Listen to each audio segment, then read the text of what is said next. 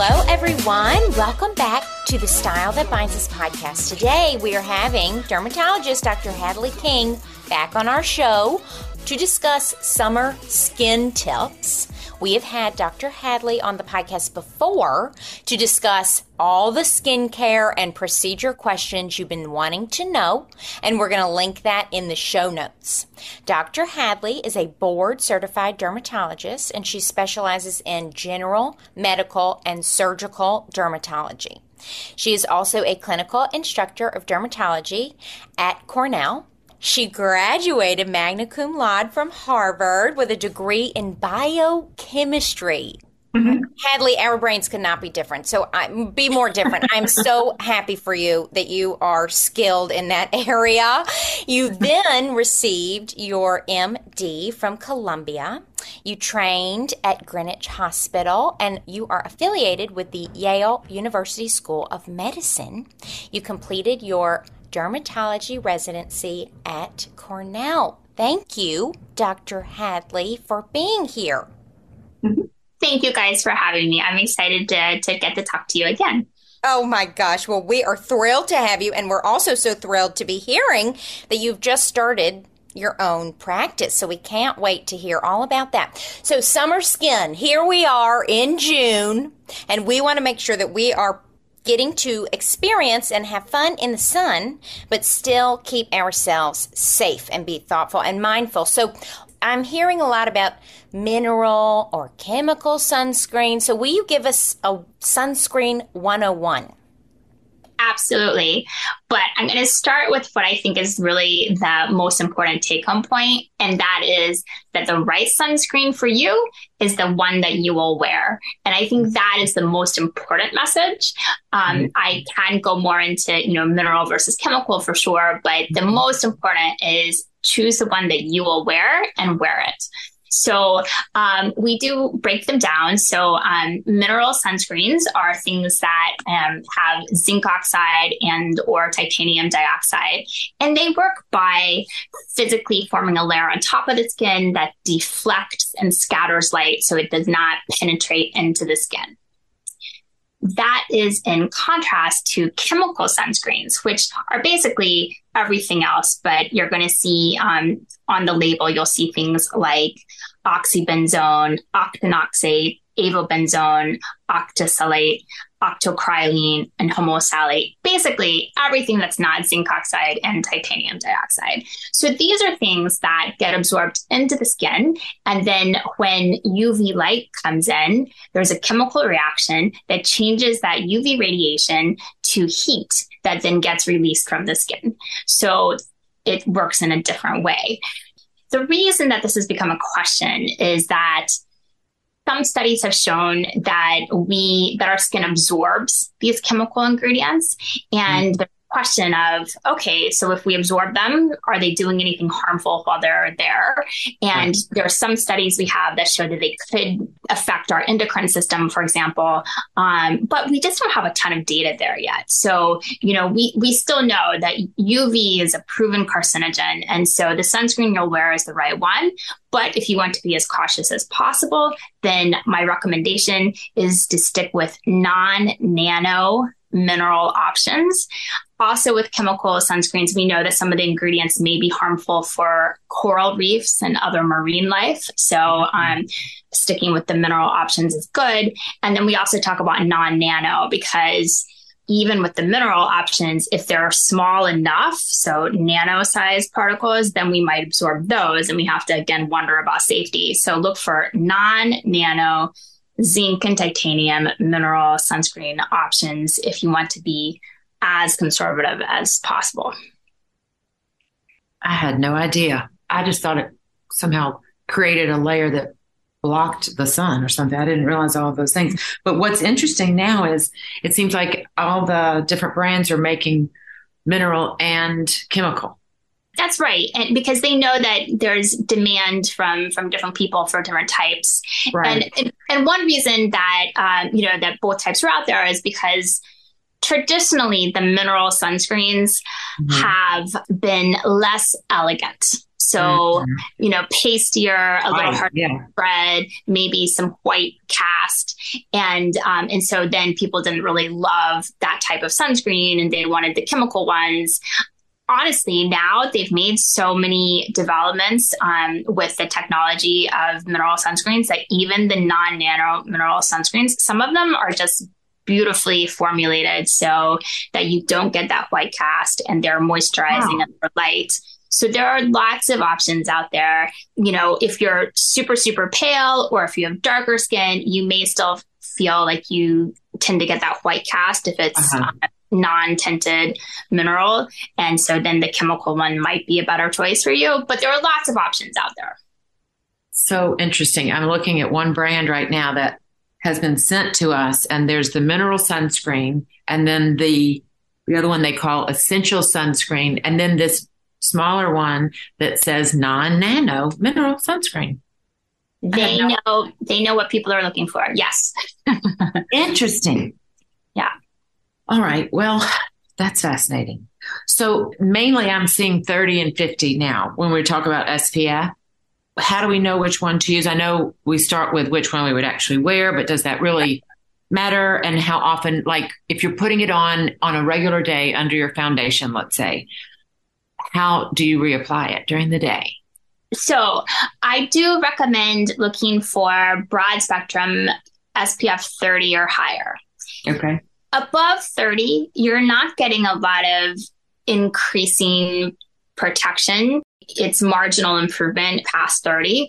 So you don't really have to look for over 30. The advantage of higher numbers can be that they're just kind of thicker formulations, so they might stay on better. So if you like them, great. But really 30 or higher is great. Make sure that they're broad spectrum, meaning that they protect from both UVA and UVB. If they're mineral, they are automatically broad spectrum. If they're chemical, just read the label and make sure it says that, because they have to do the right combination of chemicals in order to get that broad spectrum protection. And as far as reapplying, yes, we are supposed to reapply at least every 2 hours and after swimming or sweating. And yeah, during the day that may seem daunting. However, we have lots of great options for that. So there are, powder sunscreens, I think, can be a really nice way to reapply over makeup because that way you don't have to mess up your makeup. Or there are even like mists that you can reapply with. I feel like sunscreen brands are making that easier and easier for us to do. Great. So even if you're working like in an office and it's a normal work day, you should reapply halfway through the day or... Yeah, you know, if you're sitting near a window where you're getting natural light, UV does penetrate through windows, so it is reasonable to reapply. And then, of course, you know, even if you're in a room that doesn't get natural light, then reapply before going outside for your lunch break or at the end of the day. Okay. Do you have a favorite brand? I have a few. A couple of brands that I think have just done a really nice job of formulating products that people like are Supergoop and Kula. I think they're just very customer friendly. And then some of my personal favorites, the tinted mineral non-nano sunscreen that I wear on an everyday basis is from Elastin. It's their Hydro product, and it's I think it's just a really nice product, and it takes the place of makeup for me, so just a part of my everyday routine. For non-tinted options, I particularly like the sheer mineral one from Brush on Block. They're known for their powder sunscreens, but actually I really like this. They have a new moisturizing non-tinted one that I think is lovely. And Colorescience also has some very nice non-tinted as well as tinted options. I can't ever tell when I use my Colorescience one if the powder is actually getting on your face. Yeah, I think it can take a little bit of getting used to the powder products. I tell people to test it on the back of their hand. And if you kind of have to buff it on. And so, you know, like as if you're applying a fair amount of powder, and you'll be able to see the difference in the finish of skin that's coated or not coated. So you should get used to what it looks like, and you'll know if you're getting enough on. Okay. And do you like go in circles, swirl it, or do you pop it, sort of pop, pop, pop all over your face? I kind of more like circles. Like I go back and forth a little bit. Yeah. Like okay. Make sure it's buffed on and no skip areas. Yeah. Okay. Thank you. That's good information. Yes. Will you give us some summer skin tips? Yes. So I think that sunscreen is definitely the number one most important thing to think about. And, you know, of course, we're supposed to be doing this 365 days a year all the time, but it becomes even more important, of course, during the summer and when we're spending more time outside. And it's great to combine that during the day with topical antioxidants also, because studies have shown us that wearing both topical antioxidants and sunscreen protects our skin better than either one alone. So there are some products that combine them. They have antioxidants with SPF, and so then your work is done. But otherwise, it's easy to layer an antioxidant serum. So the most common is going to be a vitamin C serum, but there are other options as well. And then make sure your SPF is coming after that. So that's a great regimen for every morning and during the day. And then in general, you know, during the summer months, the temperature is warmer, the humidity is higher. And so we can use lighter products. You may be able to back off on the occlusive ingredients in your moisturizers, for example, and use more humectants and emollients. Because if you're using the same heavy moisturizers that you need during the winter, they just really may feel too heavy during the warm months. That's really good to know, because vitamin C, like I didn't know if that would, some things make your skin more like susceptible to sun, right? Like retinols and things like that. That's true. Yeah. Anything that exfoliates. So any hydroxy acids, also retinols, because they increase the cell turnover. These things can make you more sun sensitive. So you have to be really cautious about that. But yeah, the antioxidants like vitamin C, ferulic acid, vitamin E, lots of others too. Those are protective. That's really, this is some really great information. Great. Good. Another thing I will say is that during the warm months, our skin is not as dry, so we can tolerate using more actives. So, for example, hydroxy acids and retinols. It's going to be easier to tolerate those things during these warmer months when our skin isn't as dry, because we won't get, it will be less likely for the skin to get irritated, but you just have to be cautious about the fact that will make you more sun sensitive. So you just have to be very good about sun protection. Okay. That's wonderful. I think you've kind of answered this, but how should we change our skincare routine during the summer? Yeah. So make sure you're doing the antioxidants and SPF.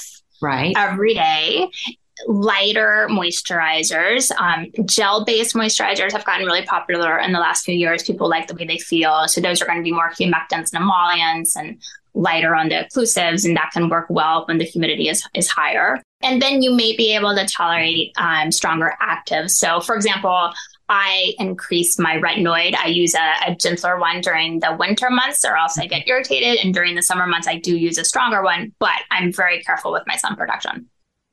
Right. Great information. Again, I had no idea about any of this. I mean, I didn't know that you could increase your retinoid just a little bit in the summer because your skin, now it makes sense. And then I also love the idea of combining these two things, the antioxidant and the SPF, to do something even more effective than either alone. That's wonderful. Yes. Will you talk more about what is a humectant and an emollient? Yes. In general, when we're talking about an ideal moisturizer, it's going to have three components: humectants, emollients, and occlusives. So humectants are things like hyaluronic acid and glycerin, things that attract water, and so they're going to hydrate the skin. But they have to be used in conjunction with emollients and occlusives, or else that water won't stay in. So emollients are things that support the skin barrier. So those are going to be things like ceramides, triglycerides, fatty acids, cholesterol, squalane, a lot of these ingredients that we see on labels. And their job is to support the skin barrier, help with that membrane fluidity. So that's going to keep the skin looking soft and healthy. And then occlusives are going to be oils and waxes that prevent what we call transepidermal water loss. So they physically block the loss of water from the skin. So those are going to be things like petrolatum, beeswax. So ideally, your moisturizer will have a combination of these three. But like I said, in the winter, you may need more occlusives. And during the summer, you won't need the occlusives as much because the air is more humid. So you don't lose as much moisture to the air. Oh, my goodness. Well, that was fabulous. Thank you for answering that, telling us about the ideal moisturizer. And I'm wondering, what is the proper way to wash your face? Do you love a double cleanse? What should we be doing? Yeah. So I think some of this is going to be personal preference. So if you are someone who tends to wear heavier makeup and especially like any oil-based makeup or waterproof makeup, then you are going to want to start with a product that's more oil-based. So maybe a cleansing balm or a cleansing oil or just a creamy cleanser, something that has enough oil in there to help break down anything that's on the skin. If you're super dry, you may feel like that's sufficient. If you're not, then you might want to follow that with a water-based cleanser. And so that's a double cleanse, right? You're starting with something more oil-based and then you're moving to something more water-based. And then if you're someone who tends to have dry skin, then just a creamy cleanser, one step may be enough. If you're someone who doesn't wear a ton of makeup, but you tend to be oilier, not dry, then one foaming cleanser can be enough. So I do not think a double cleanse is necessary, but it really depends, on your skin type and what products you're using. I tend to have oilier skin and I don't wear a ton of makeup. So usually just one foaming cleanser I'm happy with. However, I like to exfoliate at least a couple of times a week. And the exfoliators I use are often in more of a moisturizing base. And I don't like that residue feel. So then I do a double cleanse. But my first step is actually the exfoliator. And my second step would be my foaming cleanser. So that's how I do it. Okay. That sounds great. Sometimes when I have washed my face, which a lot of times I'm too lazy to do that. I just use a cleansing cloth. But even if I do wash my face and then I use a toner, you can tell there's some stuff that comes off on the cotton ball. That's right. And that, that's pretty normal. And that's another way that you don't have to do a double cleanse is if then you're following with a toner that kind of can complete removing any leftover residue, then that also works. Oh, okay. Yeah. Okay, good. I thought maybe that was just showing that I hadn't washed my face well enough, but if that will suffice, that's great. That makes sense. Yes. All right. And this is something that, especially since I've moved to New York, I cannot believe how pale I am. You and I have spent a lot of time in Perdido Key. And, we've had certainly, been around the sun more. So now I am like so pale and I would love to have a healthy summer glow, but I can't figure out what that would be. The spray tan. Right. Don't feel natural. And then any kind of sun is scary and you can't put bronzer all over your body. I'm at loss. Yeah. So I think that some of this is just reframing what healthy skin looks like, right? Because remember that there is no such thing as a healthy tan. Tanning is a defense mechanism used by your cells when the DNA is getting damaged. So there's no such thing as a healthy tan. There's no such thing as a glow if what you mean by glow is tan. But there are certainly other ways of having beautiful, healthy looking skin. So yes, the options you bring up are true. Yeah, bronzers can be great. Also, these self-tanners, dihydroxyacetone is the active ingredient used in those. Those are safe for the skin, as long as you're not getting them on mucosal membranes or inhaling them. So a spray tan is okay as long as you don't inhale or get them on mucosal membranes. But on the skin, it's fine. So those are options. But, other options I would say that have gotten popular over the last few years are these ideas of just really dewy skin. So sometimes I think it's called glass skin or dewy skin. There are different terms that have been used for it. But the idea is using a lot of humectants to hydrate the skin as much as possible, which plumps it and makes it look dewy. Sometimes these are combined with slightly shiny ingredients, like nothing that, not like glitter, but just a very subtle sheen that just makes us look glowy without a tan. So I think those are all great options that do not require UV radiation or, spray tans or anything like that if we're not interested in doing that. Mm-hmm. And things like those tan towels, is that the same thing? Yeah. So I think that'll be more like the dihydroxyacetone, which I think that's just a convenient way of self-tanning because you kind of helps you ensure that you're putting it on evenly and kind of exfoliating at the same time so you get an even color. Yeah. Uh-huh. Because self-tanning can be a little tricky. You can get... Oh, it's awful. Yeah. Yes. I love that idea of dewy skin. That's nice. Yes. Yeah. And I think they've done a really nice job with products like that. One sunscreen product that I will... recommend is from Supergoop. It's called their Glow Screen. And it is a chemical-based sunscreen. So even though I almost always use mineral ones, that is one chemical one that I do sometimes use because I love the glow that it gives me. And so it's tinted, but it also is just very glowy. So I'll use it all over sometimes, or if I have another sunscreen on, then I'll just use it as a highlighter. And it's beautiful, I think. Oh, great. I have that. Mom, do you have that? No. Okay. I don't know why I have it, but I just have a small one, so we can try that out. Okay, Hadley, what is a mucosal membrane? Lips, certainly inside the mouth, inside the nose, in the eyes, genital area if we're just getting an all-out spray tan. So those are areas you would want to avoid with the self-tanner. And you don't want to inhale them because we don't know if they're safe in the lungs. Okay. And then we've also been having some interesting weather. And Hadley, I was outside at an event on Tuesday from 5 to 7 p.m. on a rooftop. So what are they saying? When you're inhaling, was I inhaling like basically cigarette smoke?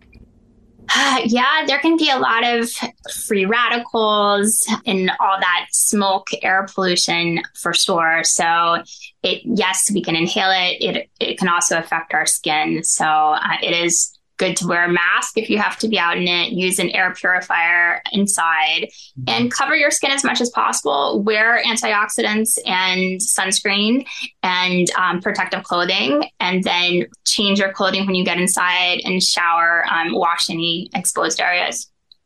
Wow. I didn't do any of that. I think living in the city, we were always dealing with some level of air pollution, right? So it's not a bad thing to be aware of. And then otherwise, it's going to depend on wildfires, which may continue to increase with global warming and weather patterns. So unfortunately, it might be something that we have to think about. On a good day, there's pollution outside, and it's hard to really believe that we're getting free radicals or whatever on our faces, but a lot of times just because you can't see it doesn't mean it's not happening. That's right. So that was the first time that I've ever heard in my entire life. There is no such thing as a healthy tan. So will you say that again? What did you just say? I'm not thrilled about that. Yeah, that's right. No such thing as a healthy tan. It is literally a defense mechanism when your cells are getting damaged. So, I think sometimes people think that if they get a slow, gradual tan without a burn, then that's still healthy. But it's really not true. Sun damage as well as risk for many types of skin cancer comes from lifetime and cumulative UV exposure. So it doesn't take a burn. It's just that lifetime cumulative exposure. Oh, my goodness. So as a dermatologist, how do you go about living your life? Obviously, we know how you do your sunscreen on your face, but you grew up at the beach.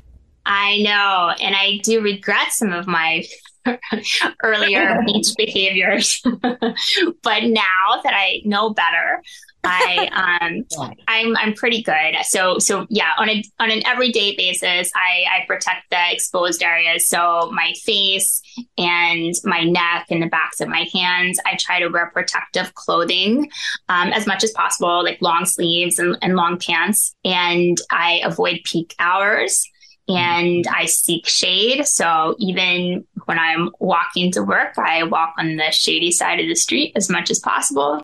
I wear sunglasses that shield my eyes from UV, and I definitely wear a lot of broad-brimmed hats. Oh my gosh, Mom, do you do that? Well, I don't do all of it, but I do. It's definitely good to think about. Like she said, the more we know, the more we will do better, taking this much more seriously. Yeah, that's right. And it's just good to think about when we're spending more time outdoors, especially. So during the summer months when we're outside more, think about wearing protective clothing. Think about getting some stylish hats that you're not going to, be embarrassed to wear in public. Get some great ones that you love. And so you'll be excited to wear them in public. Yes. I was happy about that one. I know. I'm thinking about the protective clothing when it's so hot outside, but I know they're made, with wicking and everything else, but the hats that's a fashionable way to take care of things. It is. I think that the brands that make UPF clothing, so that's clothing that's actually rated for how well it protects your skin from sun exposure, they're getting better. They're getting more stylish. So there are nice options out there. And I think it actually is cool now to wear a rash guard, for example, so that you're protecting your shoulders and arms. Yeah.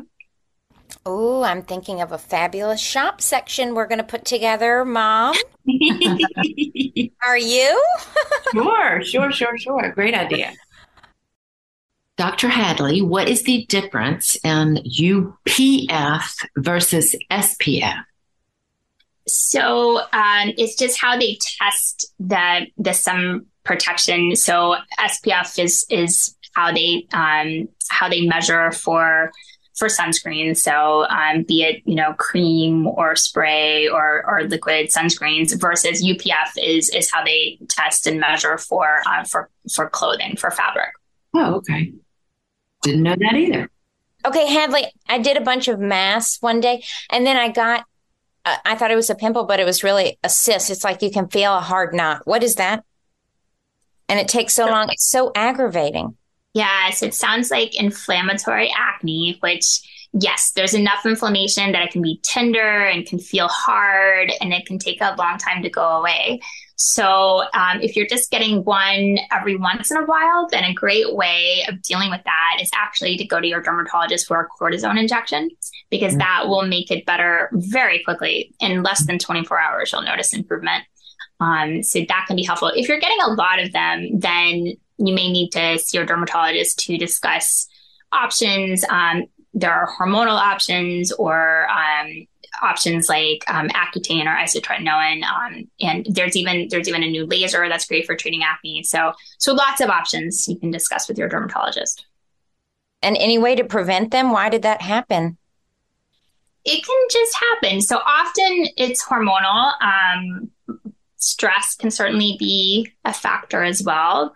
For some people, diet can contribute. So if you strayed from your regular diet and had something that was higher in refined carbs, like high glycemic index and high fat, then that also can be a trigger. Okay, well, the next question is how to prevent summer breakouts. It gets so hot, we're sweating, we're wearing makeup, SPF, we're clogging our pores up. So make sure that all of your products are non-comedogenic, which means that they're formulated with ingredients that are not likely to clog up your pores and contribute to breakouts. So, those lighter moisturizers, you may need heavier ones in the winter, but you can usually use lighter ones during the summer. Make sure they're non-comedogenic. And that goes for body products as well, body moisturizers, and even hair products. So if you're using heavy oil products that have potentially comedogenic oils in them, like coconut oil for your hair, then, you know, our hair touches our face, our neck, our upper back, and you can end up getting breakouts from that as well. And then you make sure to be washing, cleansing the skin, particularly after sweating, after workouts. Take your makeup off before sweaty workouts if possible as well. And we can use topical products that help, things like salicylic acid and benzoyl peroxide and retinoids. All of these things can help to keep our pores clear. And then I have bangs, like you were saying, the hair product. So I feel like I have these teeny little white bumps, which are frustrating. So there are lots of hair products that are not comedogenic. So just make sure that you're not using anything that's heavier oil based. But, you know, there are plenty of oils that are not comedogenic. I like jojoba. I like argan. These are things that still have great texture, but shouldn't clog your pores. Or you can use non-oil based products as well. So lots of styling products are still okay that should not, hopefully won't contribute to acne. So you look at the back, like on the back of the label for something that says non-comedogenic? Yeah, it's helpful if it's labeled. If it's not labeled, then you can just read the ingredients. And for example, if coconut oil is high on the ingredient list, then I would avoid that one if you're prone to breakouts. Okay. And what are these little bumps? They're actually on my cheeks too. Do they kind of stick around for a while? Yeah. They might be something called milia, which are clogged pores, but they're just a little bit deeper in the skin. So they do tend to stick around for a while. Eventually they'll shed because we, you know, continue to shed our old dead skin cells. You can speed that up by using something that exfoliates, or you can go to a dermatologist for extractions. Okay. Thank you. Sure. Mom, do you get those? I think I might have one or two of those. It makes me think of those when some people get bumps on the back of the top of their arms. Is that the same thing? That is more keratosis pilaris, which we consider it completely normal. It's just a variant of normal, and it's where some keratin or dead skin cell proteins get retained in the follicles, where the hair follicles are. And so you can end up with that bumpier texture. All right. How does heat and humidity affect and change our skin? We kind of touched on this earlier with, you know, how to change your skincare routine because there's more humidity during the warmer months. That means that we don't lose as much moisture from our skin into the air during these months. And so we don't need the moisturizers to be as heavy. We don't need the occlusives to be as heavy because we're not as worried about transepidermal water loss. You can use more active products because your skin isn't as dry, active ingredients like exfoliating ingredients and retinoids and things like that. And you can focus more on humectants and emollients. You may not need the occlusives as much. Gel-based moisturizers. So right now, as you know, I had surgery recently. So I have noticed that my skin is dry. Even my hair feels dry. So I started using my humidifier that I usually just would use in the winter. Does drinking water really help your skin? Yeah, good question. If we're actually dehydrated, then certainly our skin will get dehydrated too. But in most cases, we're not dehydrated. And so how to keep your skin moisturized is to put the moisturizer on top. So that's going to, for our skin, that's really going to make the bigger difference unless you're actually dehydrated. The humidifier will help with the dry skin in the summer too? Or yeah, for sure. Just because, you know, it's going to increase the humidity in the air, which keeps your skin from losing as much moisture. So yes, but definitely combine that with using good moisturizers with more occlusive since you're dry. So make sure you're using that perfect combination of humectants, emollients, and occlusives. Which is the CeraVe cream that you were talking about? Yeah, CeraVe is great for that. Cetaphil, Vanicream, those are probably the three I recommend the most often. Also, Aquaphor is great if you don't mind that greasy feeling. Right. And the other one I mentioned was Eucerin roughness relief, which it just has some mild exfoliation in it, which should not be irritating, but it just helps everything penetrate so that you get, nice soft skin. Let's say we go to the beach or the pool or whatever we're doing and we accidentally get sunburned. What is the best way to treat sunburn? Mom we had an aloe plant and she used to put aloe from the plant on me. Yeah, that's good, actually. So, of course, prevention is better. So focus on that. But accidents do happen. So if you get sunburned, topical anti-inflammatory ingredients like aloe can certainly be helpful. Taking an aspirin can help reduce inflammation, so that can be helpful. There's also some data that suggests taking vitamin D within the first hour or two can be helpful. So aspirin, vitamin D, you can take a cool or tepid bath to help cool things down, and then use a light moisturizer. Early on in the sunburn, you don't want to use a heavy moisturizer because it can actually hold the heat in. So you don't want that. As you move on to the dry and peeling phase of the sunburn, then you can use heavier moisturizers. But in the beginning, use lighter ones and use anti-inflammatory ingredients like aloe, like soy. You can even use hydrocortisone if there are some areas that feel particularly inflamed. And topical antioxidants also can be helpful for protecting the skin from damage from free radicals. That makes me think of that. What was that? Lidocaine, or what was the stuff that we used to put all over us when we got a sunburn? And then they said things with cane ended with cane, not good for you. I mean, it will help if it's bad enough that it's painful. That certainly will help to numb that discomfort. So it's not really doing anything to heal the skin, but it's going to help with the discomfort. Okay. And do you take a vitamin D supplement, since if we're not going to be getting sun exposure, are we all vitamin D deficient? I do take one regularly. I just had my yearly physical about 2 weeks ago, and my vitamin D level was a little bit on the high side, actually, which I was surprised by. So my doctor told me to slack off on the supplement a little bit, which, made me happy. The supplement was certainly doing its job because I'm not getting it from sunshine. Right. Yeah. We have so much information now to share with people, so much from this one podcast. And we want to hear about this for sure. So tell us what's next for you. What's the big change that's going on in your professional life right now? Thank you for asking. Yes. So I had been in a practice on the Upper East Side for the last 16 years. I also had started my own small practice on Madison between 32nd and 33rd about 5 years ago. And I've decided to leave the Upper East Side practice and just double down on my location. So I have been working on ramping that up so I can offer cosmetic as well as medical dermatology there. And I can offer some procedures as well. So that has been what I've been working on this spring.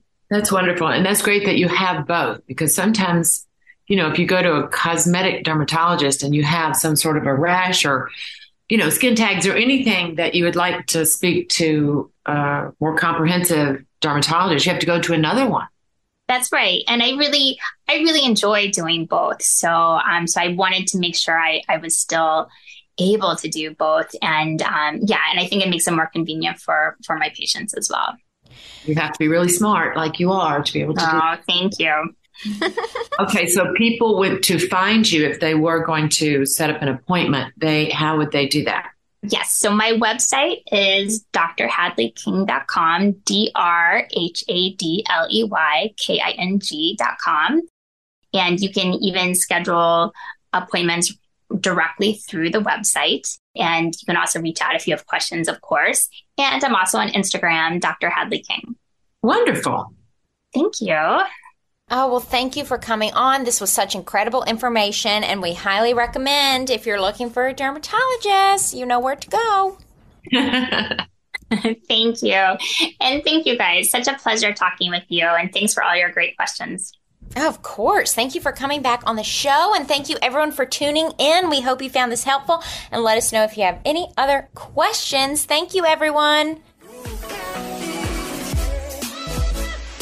Thank you for tuning into this episode on the Style That Binds Us podcast. If you like this podcast, make sure to tell a friend and subscribe. You can be a part of growing with us. Also, do you know about our weekly newsletter? You'll get access to exclusive content in our newsletter that we don't post anywhere else. Our newsletter comes out every Tuesday, with the exception of the third Thursday of the month, for Allison's special Celebrating Life After 40 edition. Head to the bottom of the Style That Binds Us website to subscribe.